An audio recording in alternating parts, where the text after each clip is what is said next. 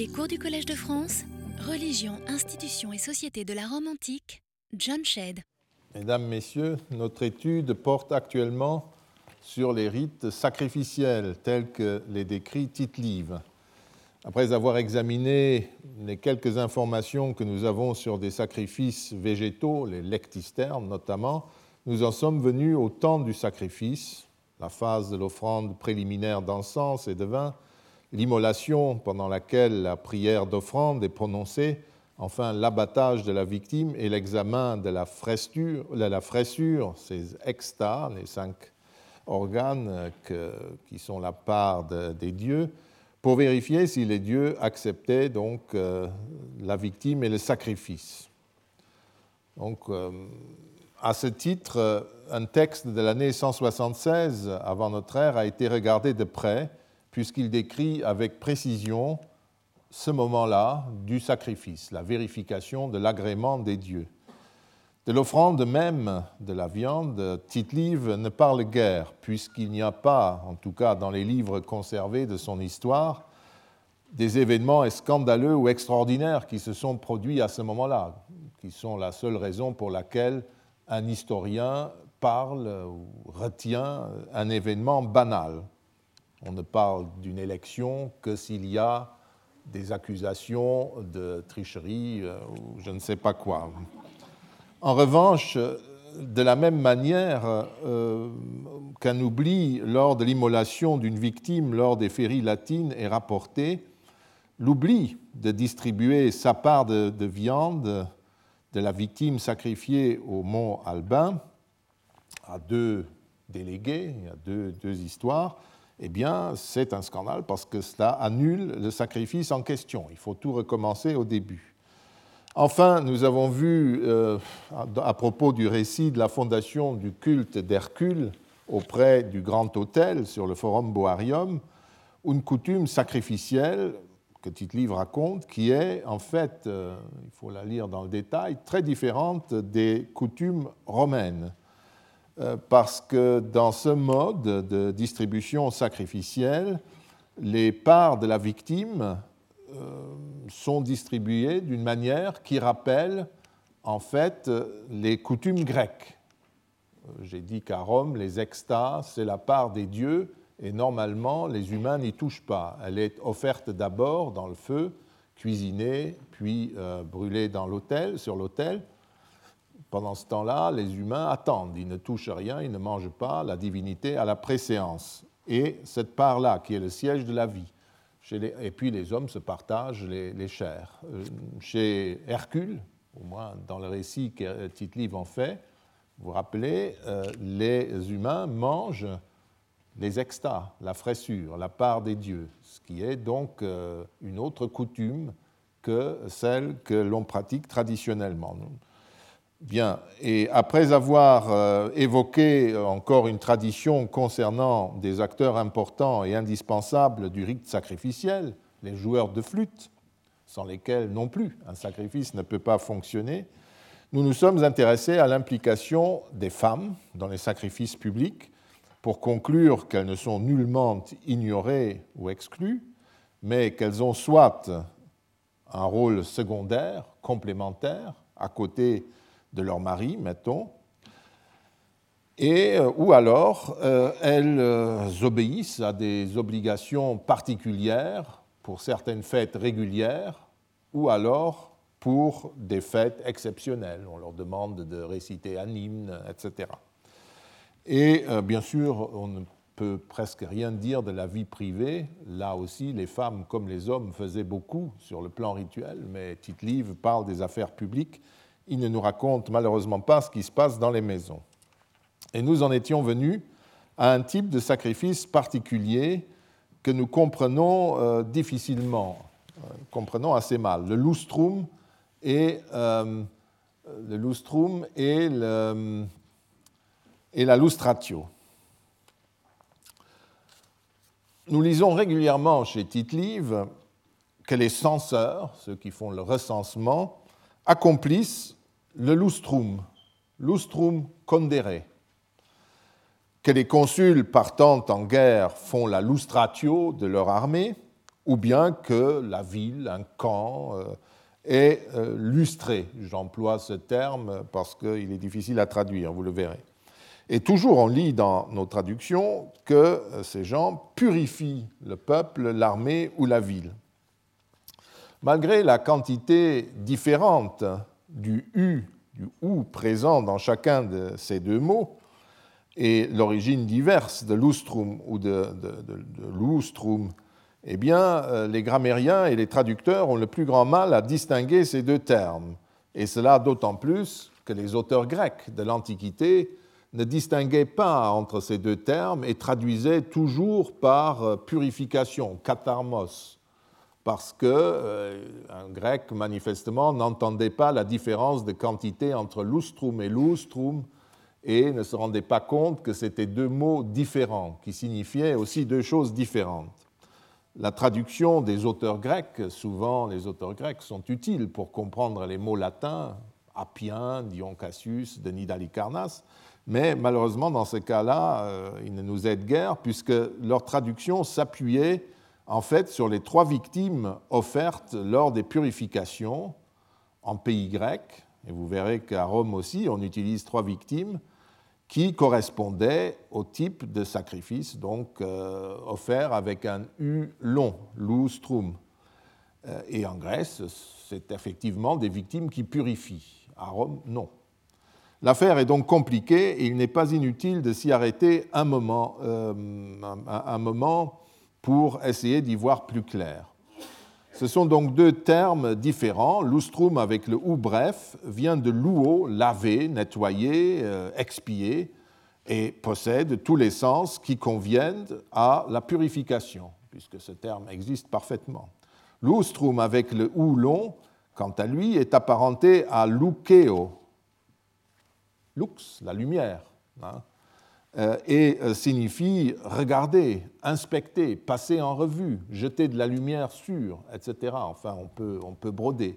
Et euh, vous voyez, lustrum, rite de circumambulation. On passe en revue quelque chose en se déplaçant autour.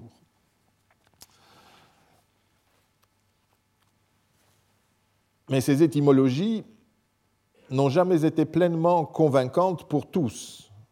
Et même le long article « Lustrum » du thésaurus de la langue latine, qui est assez récent, il date de mille neuf cent soixante-six, reste circonspect, tellement les confusions sont nombreuses. Et le dictionnaire étymologique d'Ernoux Meillet, dont j'ai extrait ces, euh, ce petit tableau, euh, mélange un peu tout, bien qu'il soit évidemment parfaitement au courant des aspects phonétiques et sémantiques différents entre les deux mots.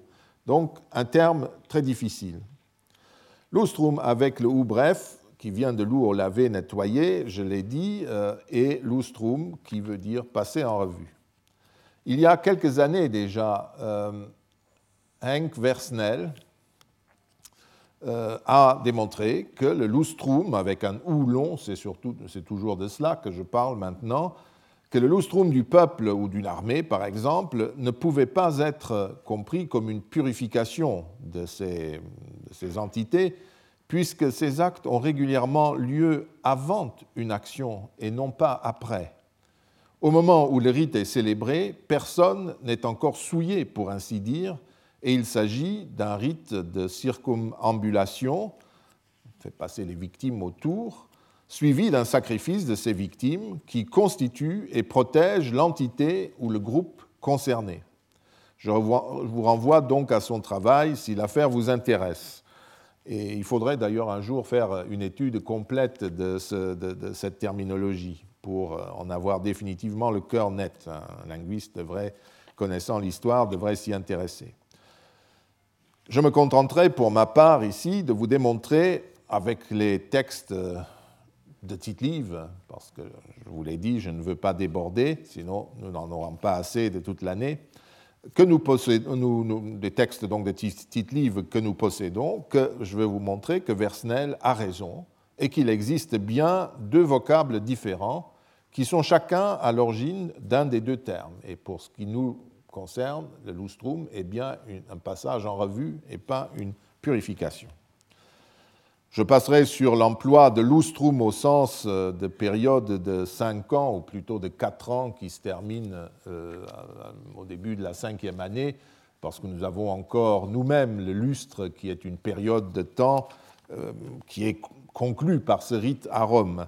Donc, euh, ce n'est pas un problème pour nous. L'emploi le plus connu est le terme, je le répète, qui concerne les rites liés à la censure, mais en fait, l'opération y est la même que pour la lustratio d'une armée. Tite-Live, qu'est-ce qu'il en dit ? Il donne d'abord l'histoire et l'explication de l'institution. Nous sommes un peu après la fondation de Rome, sous le règne de Servius Tullius, un moment de réforme fameux. Le roi vient de créer la fameuse réforme centuriate qui inscrit tous les citoyens dans une série de classes censitaires en leur attribuant des devoirs, notamment dans l'armée, des droits proportionnés à leur fortune aussi. C'est à ce moment-là qu'on fonde, dans les récits romains, que commence la fondation de la cité réelle, la cité de type rationnel. Ça, ça s'étend de Servius Tullius jusqu'à la chute des rois, jusqu'aux aux douze tables. Enfin, c'est un autre problème. Une fois cette répartition des citoyens de l'armée en, de, de, du peuple en armes, des hommes en tant qu'éléments de, la, de l'armée accomplie, le roi con, qui, qui joue le rôle de censeur convoque ses classes, il y avait cinq classes, sous-organisées en centuries, au champ de Mars. Une fois que les centuries furent rangées en ordre, écrit Tite-Live, il constitua ses troupes par des suovétoriles, au moyen de suovétoriles, et il donna à cette cérémonie le nom de « Fondation du Lustrum » parce qu'elle marquait la fin du recensement. La terminologie employée, évidemment, n'est pas simple et évidente. Et c'est un cauchemar pour un étudiant d'avoir à traduire un texte comme ça, si l'enseignant se rend compte de la difficulté, toutefois.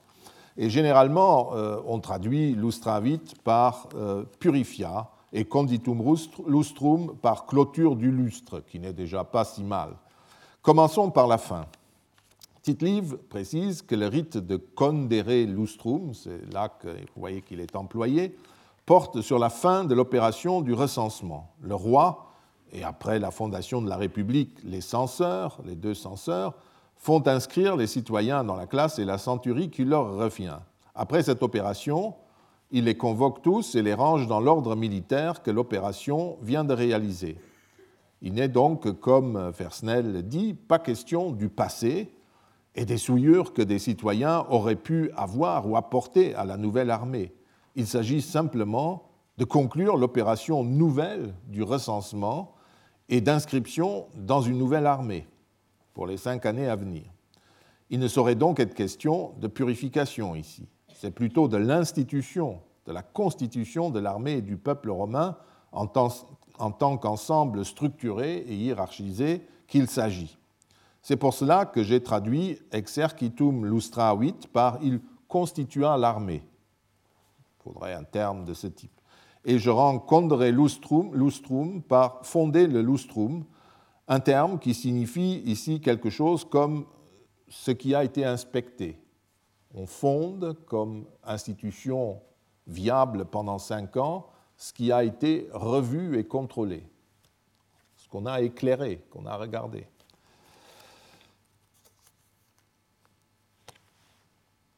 Le roi et les censeurs fondent en quelque sorte le nouvel ordre pour une période quinquennale, et c'est pour cela que le terme employé, condere, les latinistes parmi vous le savent, est le même que celui qui désigne la fondation d'une ville. Ce n'est pas gratuit qu'on utilise les mêmes types de termes. Les victimes, ensuite. Les victimes, vous voyez, c'est des victimes suovétoriles, au neutre ou, ou simplement comme... Euh, oui, c'est des, des, des victimes de suovétoriles, mot, mot neutre. Les suovétoriles sont des sacrifices composés d'un vera, d'un bélier et d'un taureau, comme vous les voyez ici sur les fameux reliefs des balustrades de Trajan qui se trouvent actuellement dans la curie du Sénat sur le Forum romain et qui célèbrent la rémission des dettes lors d'un recensement de Trajan en vertu de ses pouvoirs censoriaux en cent huit cent dix ou alors, d'après d'autres spécialistes, par Adrien en cent dix-huit. Et ces balustrades entouraient, entouraient semble-t-il, des rostres, une tribune qui était sur le forum où on s'adressait au peuple. Et sur le côté long de ces balustrades, on pouvait voir l'empereur qui commandait le, un grand feu dans lequel on jetait les tablettes avec les, les dettes. À Rome, ces victimes sont très précises, très particulières. Seul le dieu Mars les reçoit. Ce dernier n'est nullement un purificateur, comme peut par exemple l'être Apollon, qui rétablit l'ordre et l'harmonie, ou alors qui peut la détruire aussi de ses flèches, ainsi que Georges Dumézil l'a montré dans son livre « Apollon sonore ». Mars ne purifie pas, Mars ne guérit pas, il déchaîne la violence contre l'adversaire quel qu'il soit, il protège par sa force. Dans ce cas-ci, le roi et les censeurs tournent l'inquiétante divinité contre l'ennemi extérieur quel qu'il soit. Comme le paysan de Caton l'Ancien qui fait une lustratio de son champ en demandant à Mars de protéger ce champ contre toute mauvaise agression physique hein, et spirituelle, dit Dumézil, c'est-à-dire des maladies, du blé ou des, des tempêtes, et cetera. C'est vraiment la défense euh, globale de, euh, de ce qui est lustré. Et vous voyez qu'une purification n'a rien à voir avec, avec un champ. On promène les trois victimes autour, on les sacrifie. Où est la purification ? Non, Mars fait comme un rempart autour de ce qui a été euh, euh, lustré de cette manière. Donc Servius Tullius appelle le dieu Mars à monter la garde autour de son armée pour la défendre contre les ennemis. Les suoveteoriles et le lustrum sont un moyen destiné à mobiliser le dieu autour d'un groupe humain clairement défini. Et en même temps, tout cela définit le groupe humain qui est en cause. Aussi est-il logique que l'opération soit effectuée à chaque fois qu'une nouvelle armée est constituée, ce dont témoigne la manière dont sont constituées les deux nouvelles armées qui naissent des changements de magistrats intervenus en cent soixante-seize. À la réception de cette lettre, le consul Claudius quitta le pays des Ligures avec son armée et vint dans les plaines maigres où il remit son armée au, au nouveau consul. Quelques jours plus tard, Gaius Valerius, l'autre consul, se rendit au même endroit. Là, après s'être partagé les troupes, donc on redistribue les unités, on constitue deux armées nouvelles, ils firent en commun, avant de se quitter, la revue lustrale ou la revue constituante, hein, vous voyez de quoi je parle, de leur armée. Un exemple parfaitement, euh, particulièrement parlant est donné par la constitution d'une flotte. Nous sommes en cent quatre-vingt-onze avant notre ère. Gaius Livius, préfet de la flotte romaine, euh, était parti de Rome avec cinquante bateaux pontés et se dirigeait vers Naples, où il avait donné rendez-vous aux navires découverts que les alliés de la côte devait fournir d'après la Convention. De là, il mit le cap sur la Sicile, il franchit le détroit de Messine, reçut au passage cinq bateaux carthaginois envoyés en renfort. À cette époque, les Carthaginois battus en deux cent un sont sous un, un traité de soumission d'après lequel ils doivent fournir des troupes pour l'effort militaire romain. Donc, il y a même des bateaux euh, carthaginois, donc, Et euh, puis, et tous les autres alliés soumis aux mêmes obligations, et cetera. Puis il constitua, par lustrum, la flotte au large du cap Lacinium, près de Crotone, et gagna la haute mer. Les différents bâtiments qui comportent la flotte de guerre sont en quelque sorte dépourvus de tout passé moral, si vous voulez. Et ce n'est qu'une fois que toute la flotte est réunie que le préfet de la flotte en fait la lustratio. Désormais, elle est parfaitement identifiée et constituée, et Mars la protège. Mars, où on peut se demander ici si ce n'est pas Poséidon, et on peut se demander si c'était d'ailleurs des suovetoriles. Mais malheureusement, euh, on nous laisse euh, au milieu du gué, si j'ose dire, et on ne nous dit pas ce qui s'est passé exactement. Il s'agit ici d'une flotte, donc, c'est-à-dire de ces marins et de soldats embarqués. Donc ça se faisait peut-être sur la plage aussi, mais euh, je vous dis, c'est, on peut spéculer tant qu'on veut, nous n'avons pas assez de, de sources. Le lustrum peut aussi porter sur des, des entités matérielles. Ce serait tout à fait possible qu'ils portent sur les bâtiments de la flotte. Un bel exemple est fourni par un, un texte du premier livre qui raconte l'affrontement entre les Romains et les Albains du temps du roi euh, Tullus Hostilius. Après une victoire décisive remportée par Tullus contre Fidène et Veille, dans un conflit au cours du, duquel le chef albain a eu une conduite très hostile, le moment est à, la, euh, est à l'apaisement avant la mise à mort du commandant albain, qui est dans l'esprit de Tullus. Alors les troupes albaines, écrit Tite-Live, qui avaient assisté en spectacle au combat dans lequel ils n'étaient pas intervenus, et s'ils étaient intervenus, si elles étaient intervenues, euh, certainement ce ne serait pas aux côtés des Romains. Euh, descendent dans la plaine. Métius félicite Tullus de sa victoire sur l'ennemi. Tullus lui répond avec des paroles aimables. Il ordonne aux Albains d'unir leur camp et celui des Romains en souhaitant que cela tourne à leur avantage. Il prépare un sacrifice lustral par le lendemain. Le roi Tullus est en fait une brute impérialiste qui souhaite punir Albe la Longue pour la trahi- trahison de son chef Métius Fuffetius. Le lendemain, au lieu de célébrer ce sacrifice de Suévétoril autour du, du camp où les deux armées auraient été réunies euh, et qui était destiné à sceller, sceller l'union romano-albaine et la mise en place d'une nouvelle armée commune, il fait arrêter Métius, l'accuse de trahison et le fait mettre à mort. Quant aux habitants d'Albe la Longue, ils sont transférés à Rome et feront ensuite partie, désormais partie de Rome. Le contexte est très particulier. Et le sacrifice lustral constitue, qui n'est même pas célébré, constitue uniquement une ruse destinée à réunir l'armée ennemie à l'armée romaine, de sorte que Rome puisse en prendre le contrôle. Mais peu importe pour nous. Il ressort que la réunion de deux camps militaires et de deux armées pouvait normalement appeler un nouveau lustrum. Et vous, vous, vous lisez aussi que Toulouse pense à l'avenir, non sans un certain humour noir, quand il forme le souhait que cette union tourne à l'avantage commun. La ville de Rome elle-même, comme je l'ai déjà dit, peut être l'objet d'un lustrum. Régulièrement, lorsque surviennent des prodiges ou des malheurs, on célèbre d'un côté des expiations, de l'autre une lustratio. Certes, un petit doute subsiste ici, car on pourrait tout aussi bien imaginer qu'une purification de la ville interviennent après des prodiges. Je me demande cependant de quoi on aurait voulu la purifier. Des péchés des Romains ? Cela me paraît anachronique. Les Romains ne pensaient pas de cette manière. Chez eux, on ne peut pas enlever des fautes par des purifications. Les fautes expiables, c'est-à-dire involontaires, sont banalement expiées par des sacrifices qui célèbrent simplement la supériorité immortelle des dieux. On s'excuse en quelque sorte pour l'acte accompli involontairement.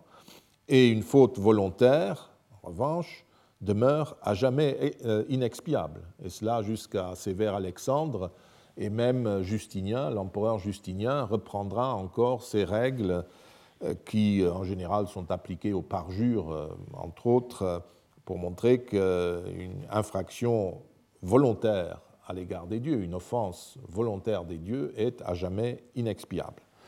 Un autre passage contribue à éclairer ce point.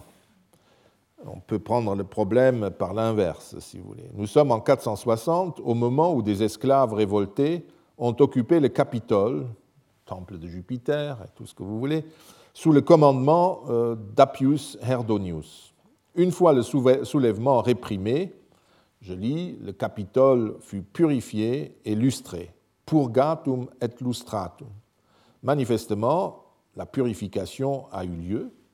Là, il est question d'une purification, indéniablement, mais elle a lieu avant le lustrum. La purification était parfaitement justifiée dans ce cas, puisque cet espace qui était en grande partie sacré avait été occupé de façon violente par des esclaves, c'est-à-dire des personnes non qualifiées qui n'avaient rien à faire dans cet espace réservé à des hommes libres, euh, sans y être invité, et qui en plus l'avait désacralisé. Un peu plus tard, un peu plus haut, l'historien rapporte en effet que le temple fut souillé, foidare, comme il dit, par leur, la mort de ses esclaves. Il faut savoir qu'un temple ne peut absolument pas être en contact avec la mort ou avec un cadavre. Comme il y avait eu bataille, il y avait eu des cadavres en plein temple de Jupiter. C'est là une véritable souillure qu'il, fut, qu'il fallut euh, nettoyer, purifier.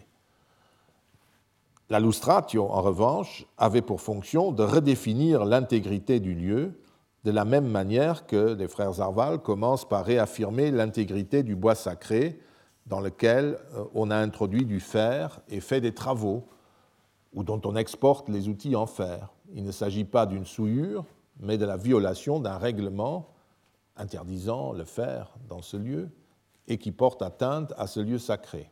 Mais il n'est jamais question de purgatio dans ce cas, mais de, bien de lustratio. Vous avez aussi vu que pour les prodiges, c'est un exemple que j'ai cité un peu plus haut, c'est là, quand il y a un prodige, je vous ai dit, il y a un doute, il peut y avoir des choses ignorées dans la ville, des hermaphrodites, des naissances monstrueuses, des choses dont on n'a pas, on ne s'est pas rendu compte, des fautes ignorées, ben justement on fait des expiations et ensuite on fait le lustrum. C'est toujours ce binôme qui est intéressant.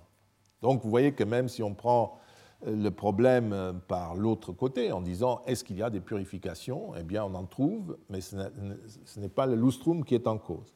Pour conclure provisoirement sur ce problème, je voudrais encore citer un rite macédonien qui est rapporté par Tite-Live dans le cadre du complot que Persée, le fils de Philippe cinq de Macédoine, avait ourdi contre son frère Démétrius. Tite-Live rappelle qu'il y avait eu une cérémonie de lustratio, il emploie ce terme, même s'il s'agit d'autre chose, de l'armée macédonienne. Un chien est sacrifié, et c'est entre les deux moitiés de son corps partagé en deux que toute l'armée macédonienne défile. C'est un rite célèbre. Hein. Il s'ensuivit une sorte de, de, de combat rituel entre l'armée, ainsi, qui est divisée ensuite en deux parties, au cours de laquelle la partie commandée par Démétrius l'emporta sur celle de Persée.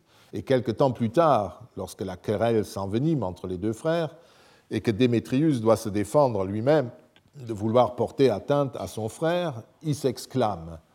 Euh, le jour même où on a euh, purifié l'armée, le jour où, après avoir passé entre les deux parties de la victime, précédé des armures royales de tous les rois de Macédoine, vos prédécesseurs, et placé tous deux seuls à vos côtés, mon père, euh, nous avons pris le commandement et fait manœuvrer à, votre, à notre suite les troupes macédoniennes. Et c'est au milieu de ce sacrifice expiatoire qui devait laver toutes mes souillures, lors même que j'aurais eu le malheur de commettre auparavant quelques forfaits, c'est en ayant sous les yeux la victime placée sur notre passage que j'aurais médité, médité des projets de fratricide et d'empoisonnement.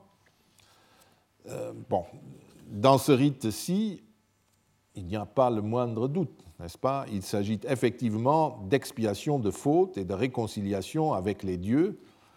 Et le jeune Démétrius fait même allusion à des arrière-pensées qu'il aurait conçues au cours du rite même de purification pour montrer que c'est impossible, puisqu'il est honnête dans le récit. Dans cette cérémonie, la culpabilité était en quelque sorte transférée sur le chien sacrifié, ou alors tous ceux qui seraient dans cette situation auraient le même sort que le chien coupé en deux. Et tous ceux euh, qui avaient commis une faute à ce moment-là se réconciliaient ainsi avec les dieux si leurs intentions étaient pures. On comprend aisément comment ce texte, un texte comme celui-là euh, peut troubler le lecteur quand il voit le terme « lustrum » employé pour le lustrum du recensement, de la constitution d'une armée ou de la réaffirmation de l'intégrité d'un lieu. Les rites des Macédoniens seraient ainsi appliqués au rite romain, ce qui, vous le voyez bien, n'a rien à voir. Au moment de constituer le peuple et l'armée définie par la circumambulation, à Rome, les censeurs ou les commandants auraient expié par ce sacrifice les fautes éventuelles des individus qui composaient ces groupes, afin que la formation de la nouvelle armée soit en paix avec les dieux pour cinq ans à venir, ou pour la durée d'une campagne militaire? Certes, mais dans ce cas, je vous le répète encore, on parlerait plutôt à Rome d'expiatio, de purgatio, que de lustratio ou de lustrum. Ainsi, pour donner encore un exemple, pour parler dans le récit qui évoque la libération de Rome de l'occupation gauloise en trois cent quatre-vingt-dix avant notre ère, quand tous les lieux de culte, dans la mesure où ils avaient été au pouvoir de l'ennemi, doivent être remis en état, de nouveau délimités, et faire l'objet d'une expiation ou d'une purification. Notons que si, dans le règlement complexe de la devotio, dont nous parlerons dans la suite, la lance sur laquelle la personne qui se voue au dieu d'en bas est prise par les ennemis, il convient de faire un piaculum à Mars, au moyen des suovetoriles. On peut donc parfaitement expier, avec les victimes typiques du dieu Mars, une souillure, parce qu'un objet sacré tombe dans les mains non qualifiées des ennemis qui le désacralisent. Mais vous voyez qu'on parle d'expiatio euh, et non pas, on parle de piaculum et non pas de lustrum. Le sacrifice typique à Mars sont les trois victimes si, euh, du servetoril, si l'on veut expier une infraction concernant le code religieux militaire, et notamment la prise par l'ennemi de la lance rituelle, l'expiation peut être faite par l'offrande des trois victimes, ce qui n'en fait pas encore un lustrum. Il ne faut pas tout mélanger. Mais hein, il n'est pas question de tout cela. Et puis, comment expliquer le rite de la lustratio d'un champ, d'une ville ou d'un lieu de culte? Quelle faute pouvait-il avoir commise? En règle générale, les expiations et les souillures sont à Rome suscitées par des infractions à l'égard d'un interdit ou bien d'une entente atteinte portée à un objet sacré. Ces actes peuvent être expiés lorsqu'ils sont involontaires, je le répète, mais les lieux eux-mêmes n'ont rien à expier. C'est pour cela que, dans l'exemple cité plus haut, le Capitole est d'abord nettoyé et purifié avant d'être entouré et constitué à nouveau, par la promenade des trois victimes, en tant qu'entité au moyen d'un lustrum. Le texte sur euh, la devotio que je viens de citer nous conduit à aborder une question particulière, et les sacrifices humains. Généralement, les sacrifices humains sont présentés dans la tradition comme une monstruosité qui est toujours commise par les autres, par les voisins, par les ennemis. Tite-Live n'échappe pas à la règle lorsqu'il nous décrit l'existence d'une cérémonie de ce type chez les Samnites, on y viendra, ou plus brièvement chez les Carthaginois, les fameux tophètes, hein, où on aurait sacrifié des enfants. Toutefois, en y regardant de plus près, nous relevons également chez les Romains des rites que, qu'on ne peut considérer autrement que comme des sacrifices humains, et des rites publics. Voyons d'abord ce que font les autres. En deux cent quatre-vingt-treize avant notre ère, avant la bataille d'Aquilonia, qui opposa les Romains aux Samnites, et dont nous aurons l'occasion de reparler, le contraste entre les deux camps ennemis euh, tourne autour de la piété. Les Romains sont évidemment pieux, le modèle de piété, c'est pourquoi ils gagnent d'ailleurs. Les Samnites, au contraire, sont impies et ils perdent. L'un des éléments de la démonstration concerne un sacrifice un peu particulier accompli par les, sacrifices, par les Samnites désespérés.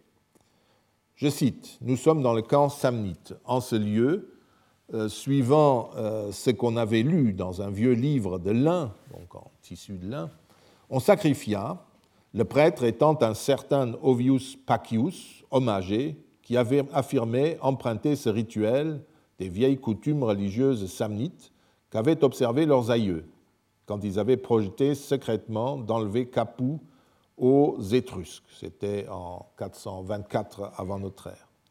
Le sacrifice achevé, le commandant en chef fit appeler par un huissier tous les hommes les plus connus par leur famille et leurs exploits. On les introduisit un à un dans ce local. Il y avait là, outre l'appareil d'une cérémonie propre à pénétrer l'âme d'anxiété religieuse, dans cette enceinte entièrement couverte, ce qui est important, ce n'est pas un sacrifice normal qui se célèbre à l'air libre et qui est collectif, mais il est célébré dans un local fermé. ce qui est toujours négatif dans le monde romain, dans un cas de ce type, hein, à l'extérieur de la maison. Les sacrifices dans la maison ne sont pas des sacrifices négatifs, évidemment.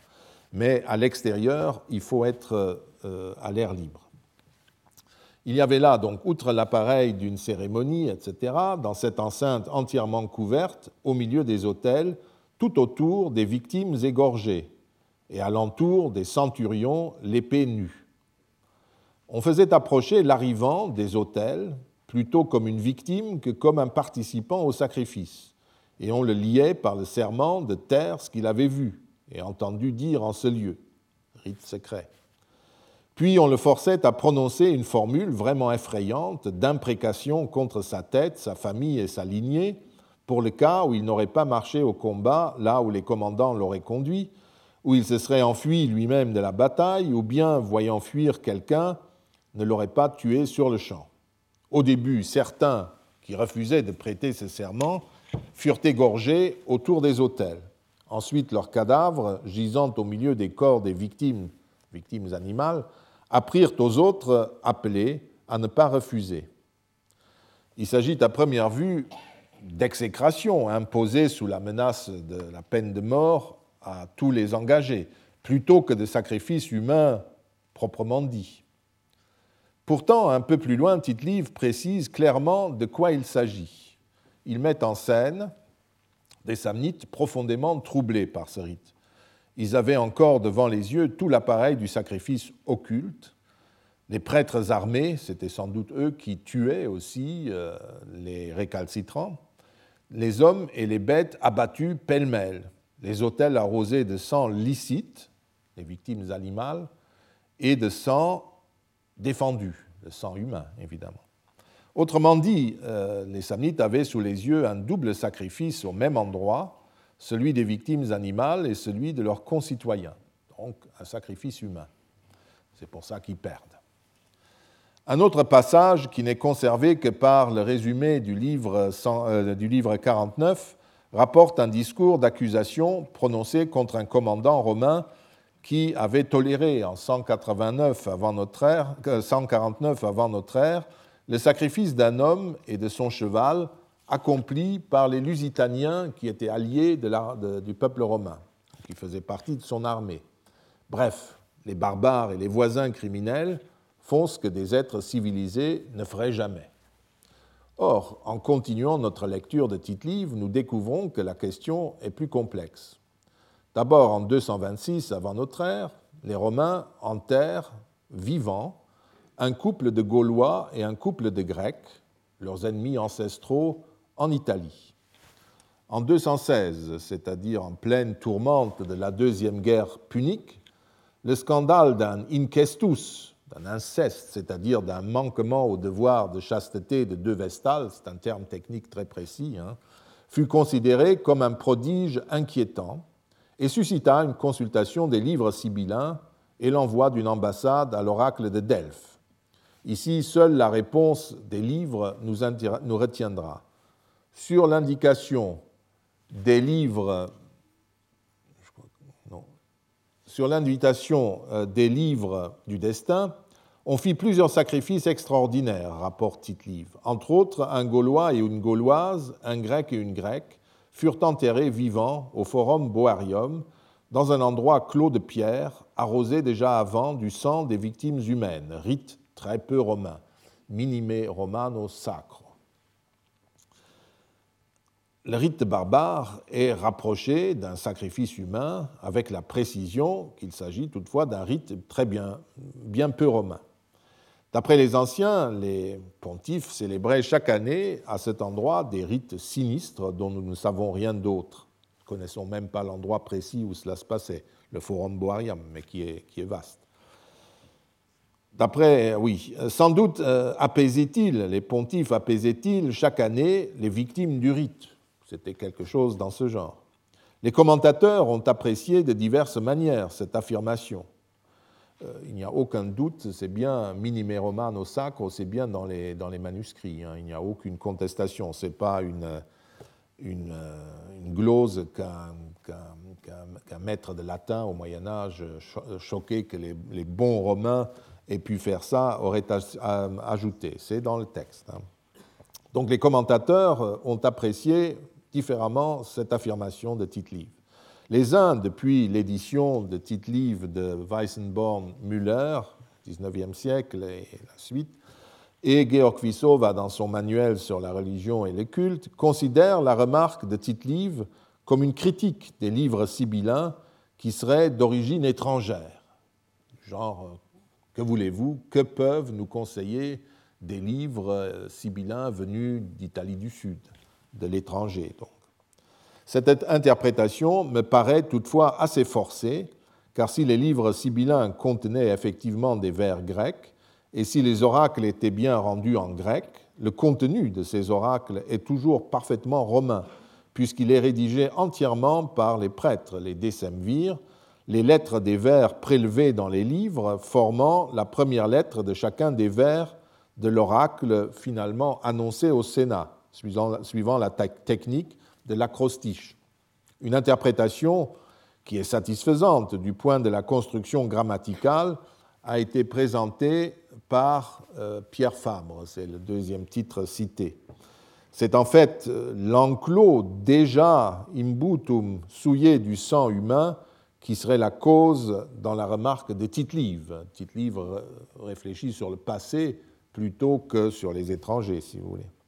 Et si l'on euh, lit, si l'on suit Orose, un auteur tardif, euh, le sacrifice remonterait à la guerre contre les, les Gaulois en deux cent trente-sept avant notre ère, mais on pourrait aussi rapprocher cette observation euh, des éléments, l'observation de Tite-Live, hein, des éléments qui entourent le Forum Boarium dans l'imaginaire romain. Le lieu est en effet lié à la fois au rite des argéis, les argées, des mannequins taille humaine qu'on jette dans le Tibre, souvent interprétés par les Romains comme des sacrifices humains, d'argéens, des Grecs notamment. Et euh, on peut aussi songer à Hercule, qui avait appris en ce lieu, quand il passait avec son troupeau, aux premiers occupants de l'endroit à sacrifier autrement qu'avec des victimes humaines, c'est-à-dire il aura enseigné le sacrifice animal. Donc il y a ce caractère sinistre qui est lié au sacrifice humain qui est un peu dans la tradition du Forum Boarium. Toutefois, même ainsi, comme David Levine, que vous connaissez, le fait remarquer, le sens de la phrase reste le même. Il s'agit bien d'une condamnation des sacrifices humains. La remarque de Tite-Live ne signifie pas pour autant que le rite n'a pas eu lieu. Elle dit simplement que cet excès, qui a bien été commis, n'appartient pas à la tradition romaine régulière. Le rite est, comme il l'écrit, extraordinarius. C'est un comportement qui, pour lui, devait s'approcher de la superstition plutôt que de la vraie piété. Mais ça se faisait. Enfin, plus proche du rite samnite que nous venons d'évoquer, il y a le rite appelé dévotio. Euh, votio, c'est, vient de votum, n'est-ce pas, vovere, mais dé, c'est-à-dire voué en mauvaise part, livré entièrement, livré vers le bas, si vous voulez, vers, à ceux d'en bas. C'est le contraire d'un, d'un vœu qui ne livre pas à toute la personne, et cetera. Et vous voyez comme, euh, comment le terme dévotion chrétien a pu naître à, propos, à partir de quelque chose de totalement différent. Alors, la dévotio, un rite spectaculaire, il faudrait le signaler d'ailleurs aux auteurs de Péplum, parce qu'on pourrait faire de belles choses avec ça. Ce document d'Anticaria est attaché à la mémoire d'une grande famille romaine, les Decii Mures, qui était, pour ainsi dire, spécialisé dans ce type de rite. C'est un rite très particulier qui fait partie des grands euh, exemples du passé, mettant en scène des hommes capables de se sacrifier pour la cause de la République. Tite-Live en donne donc une description relativement précise, comme pour le rite des Samnites lors de la bataille d'Aquilonia. Toujours l'exemple. De temps en temps, il devient moins sec que ces récits analystiques. Telle année, un tel fut élu consul, et il fit la guerre ci et là. Et puis tout d'un coup, pouf, il y a un vrai récit qui s'insère. Et c'est toujours stratégique. C'est pour attirer euh, la lumière sur un comportement exemplaire. Nous sommes un peu plus tôt dans l'histoire que la bataille d'Aquilonia. En trois cent quarante, lors de la bataille de Véséris contre les Latins, sans doute au pied du Vésuve, quand les troupes romaines commencent à fléchir, le consul Publius Decius Mus décide de se dévouer, je, je, pour faire simple, je, j'utiliserai cette traduction, de se dévouer au dieu d'en bas. Il demande à un pontife de lui dicter la formule.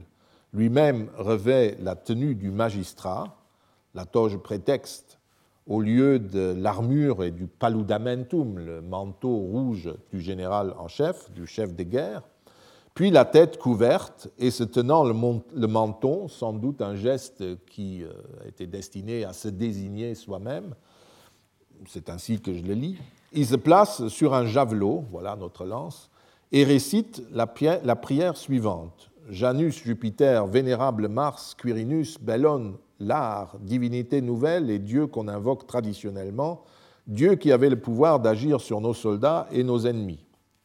Dieu m'âne, je vous prie et vous supplie, je vous demande cette grâce et, soumets, et la soumets à votre agrément, accordez au peuple romain des Quirites la force et la victoire, et envoyez aux ennemis du peuple romain des Quirites la force et la victoire, je l'ai, comme je l'ai dit, et envoyez aux ennemis du peuple romain des Quirites la frayeur et la mort.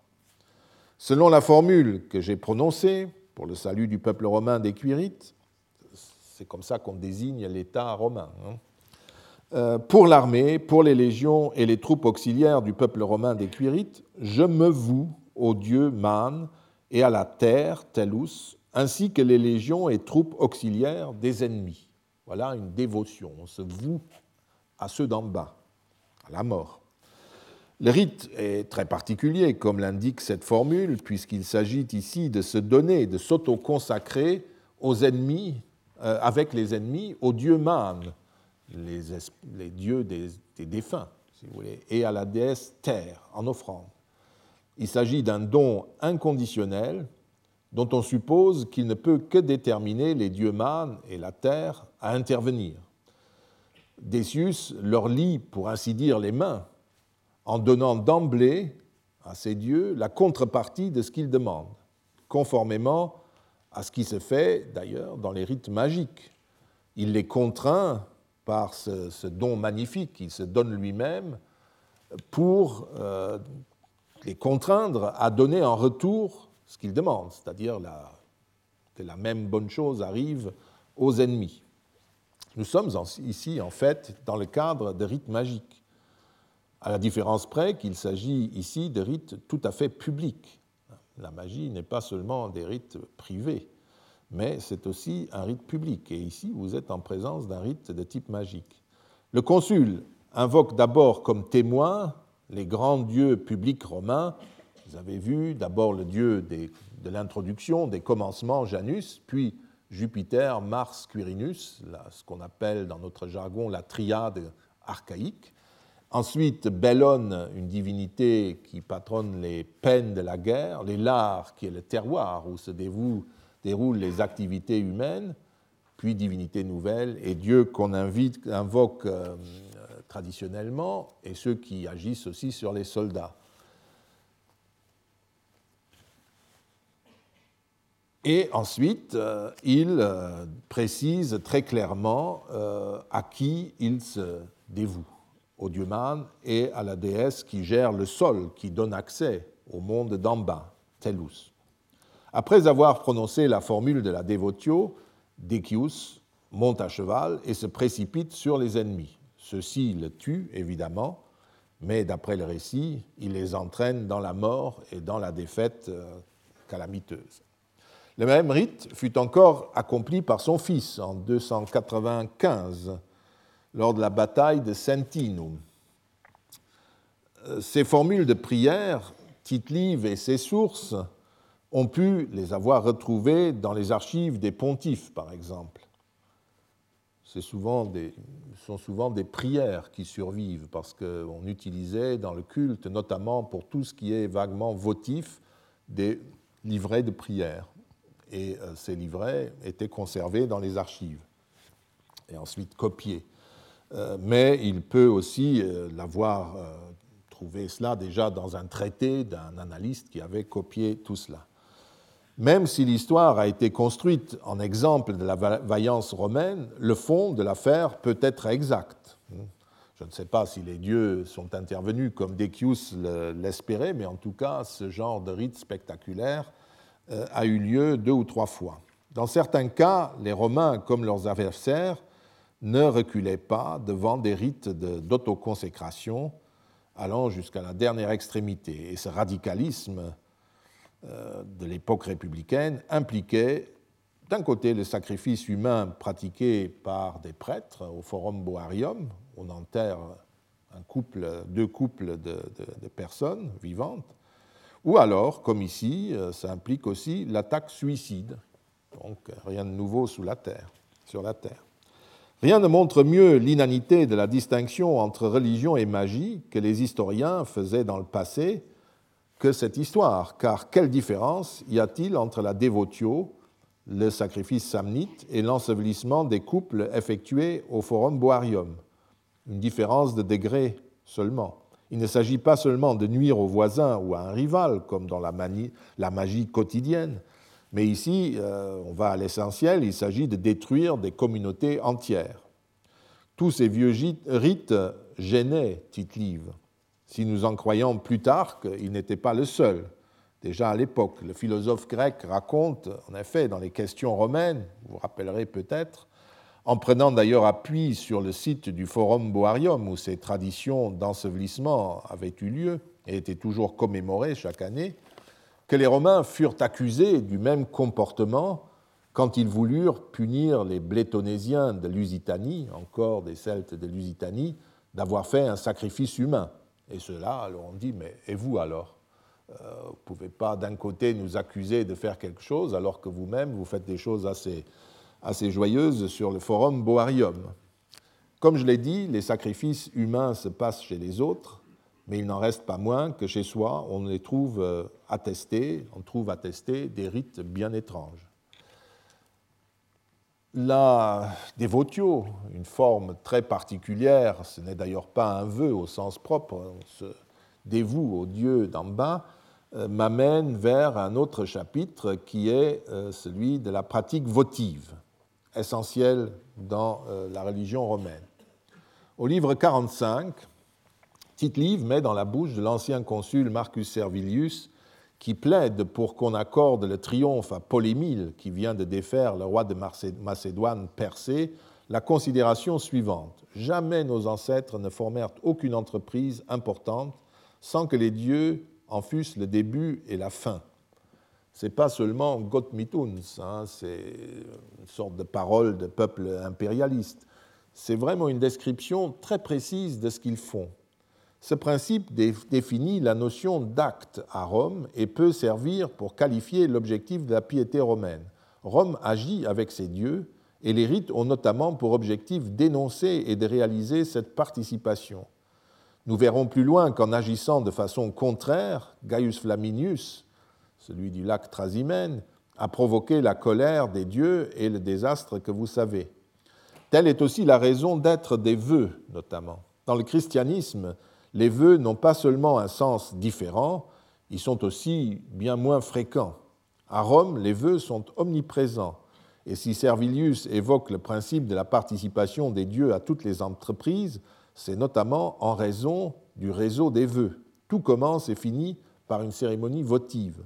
Le triomphe de Paul-Émile, dont parle Servilius, conclut ce qui avait été commencé lors de son départ avec une formulation de vœux. Et en fait, la vie religieuse romaine, ce ne sont pas seulement des sacrifices ou des rites, des fêtes qu'on, qu'on, qu'on célèbre, des dons qu'on fait, mais ce sont toujours des vœux qui sont derrière tout cela. Et vous verrez, des vœux très particuliers qui tissent euh, un, un réseau euh, énorme de, d'obligations réciproques entre tous ces dieux et les Romains les plus divers, que ce soit l'État ou les, les simples citoyens. Et c'est vraiment une, une pratique romaine typique, le vœu. Alors, euh, c'est compliqué, comme vous pouvez vous imaginer. Euh, il y a plusieurs types de vœux. Il existe des vœux réguliers, publics et privés, euh, et des vœux, bien sûr, irréguliers. Du fait de son sujet, Tite-Live évoque essentiellement des vœux publics, mais les vœux privés ne sont bien entendu pas exclus. La vie de l'État, qui est réglée par périodes annuelles ou quinquennales, est régie par des vœux, elle est enserrée de vœux, si vous voulez, qui doivent garantir le salut du peuple romain des Quirites, comme écrit euh, Tite-Live, pendant l'année ou le lustre de cinq ans en cours. Tite-Live n'évoque pas euh, le côté votif de la lustratio, mais euh, celui-ci nous est parfaitement connu par Valère Maxime. Nous parlons toujours du recensement, de la procession lustrale, et que nous traduisions par purifier ou par euh, constituer.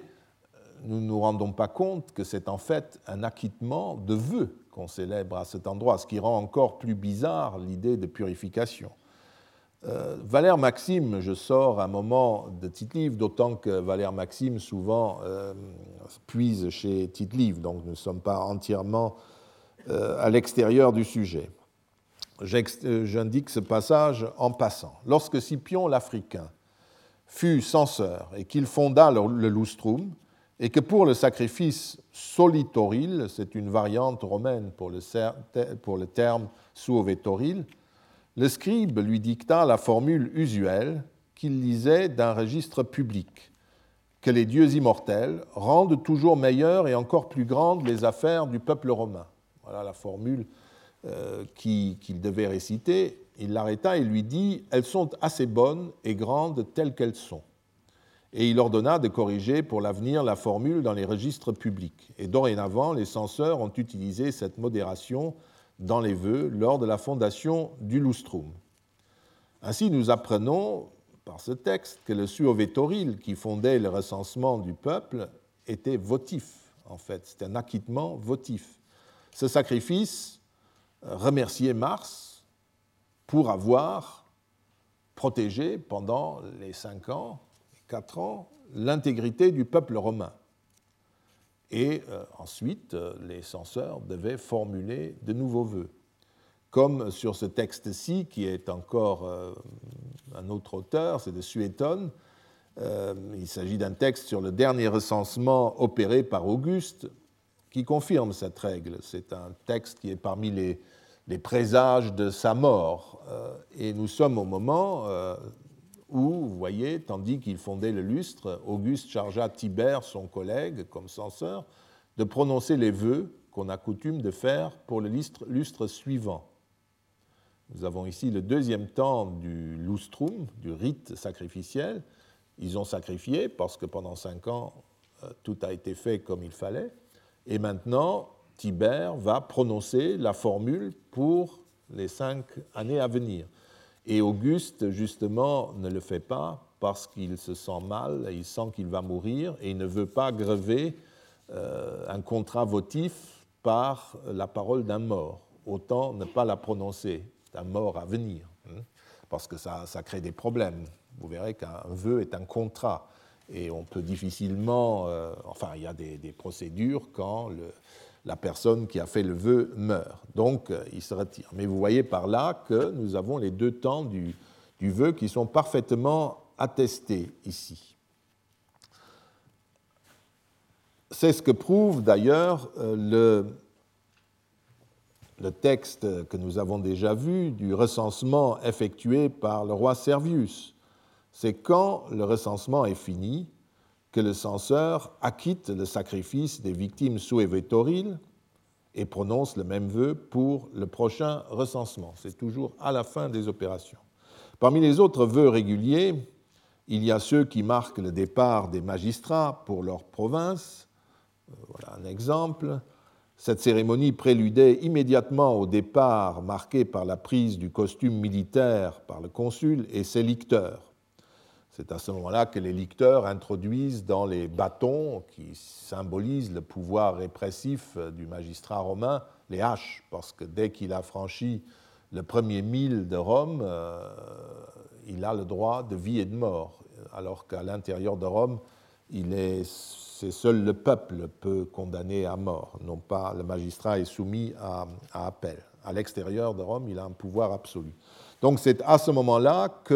Euh, commence l'état, si vous voulez, le, le pouvoir d'un commandant d'armée, par ses vœux de départ, et ensuite euh, tout le monde met la tenue militaire, les haches dans les, dans les, les, les, les, les faisceaux des licteurs, et on part. Et à côté de ces prises de vœux régulières, Tite-Live rapporte de nombreux exemples de vœux extraordinaires prononcés avant ou au cours des batailles, qui se traduisent généralement par la promesse de temples, de sacrifices ou de jeux, donc des objets relativement euh, luxueux, comme dans ces deux exemples ici. La même année, le temple de Mars, promis par vœu lors de la guerre contre les Gaulois, fut dédié par Titus Quinctius, le doumvir chargé des rites sacrés.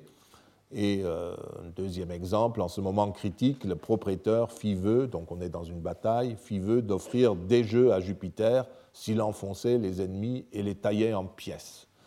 Euh, voilà deux exemples de vœux extraordinaires euh, liés à ces temples qui ont finalement euh, occupé tout le champ de Mars, parce que c'est là souvent que les consuls, les préteurs qui avaient remporté des victoires construisaient ces nouveaux temples. Voilà, nous verrons euh, les détails sur cela la prochaine fois. Je vous remercie.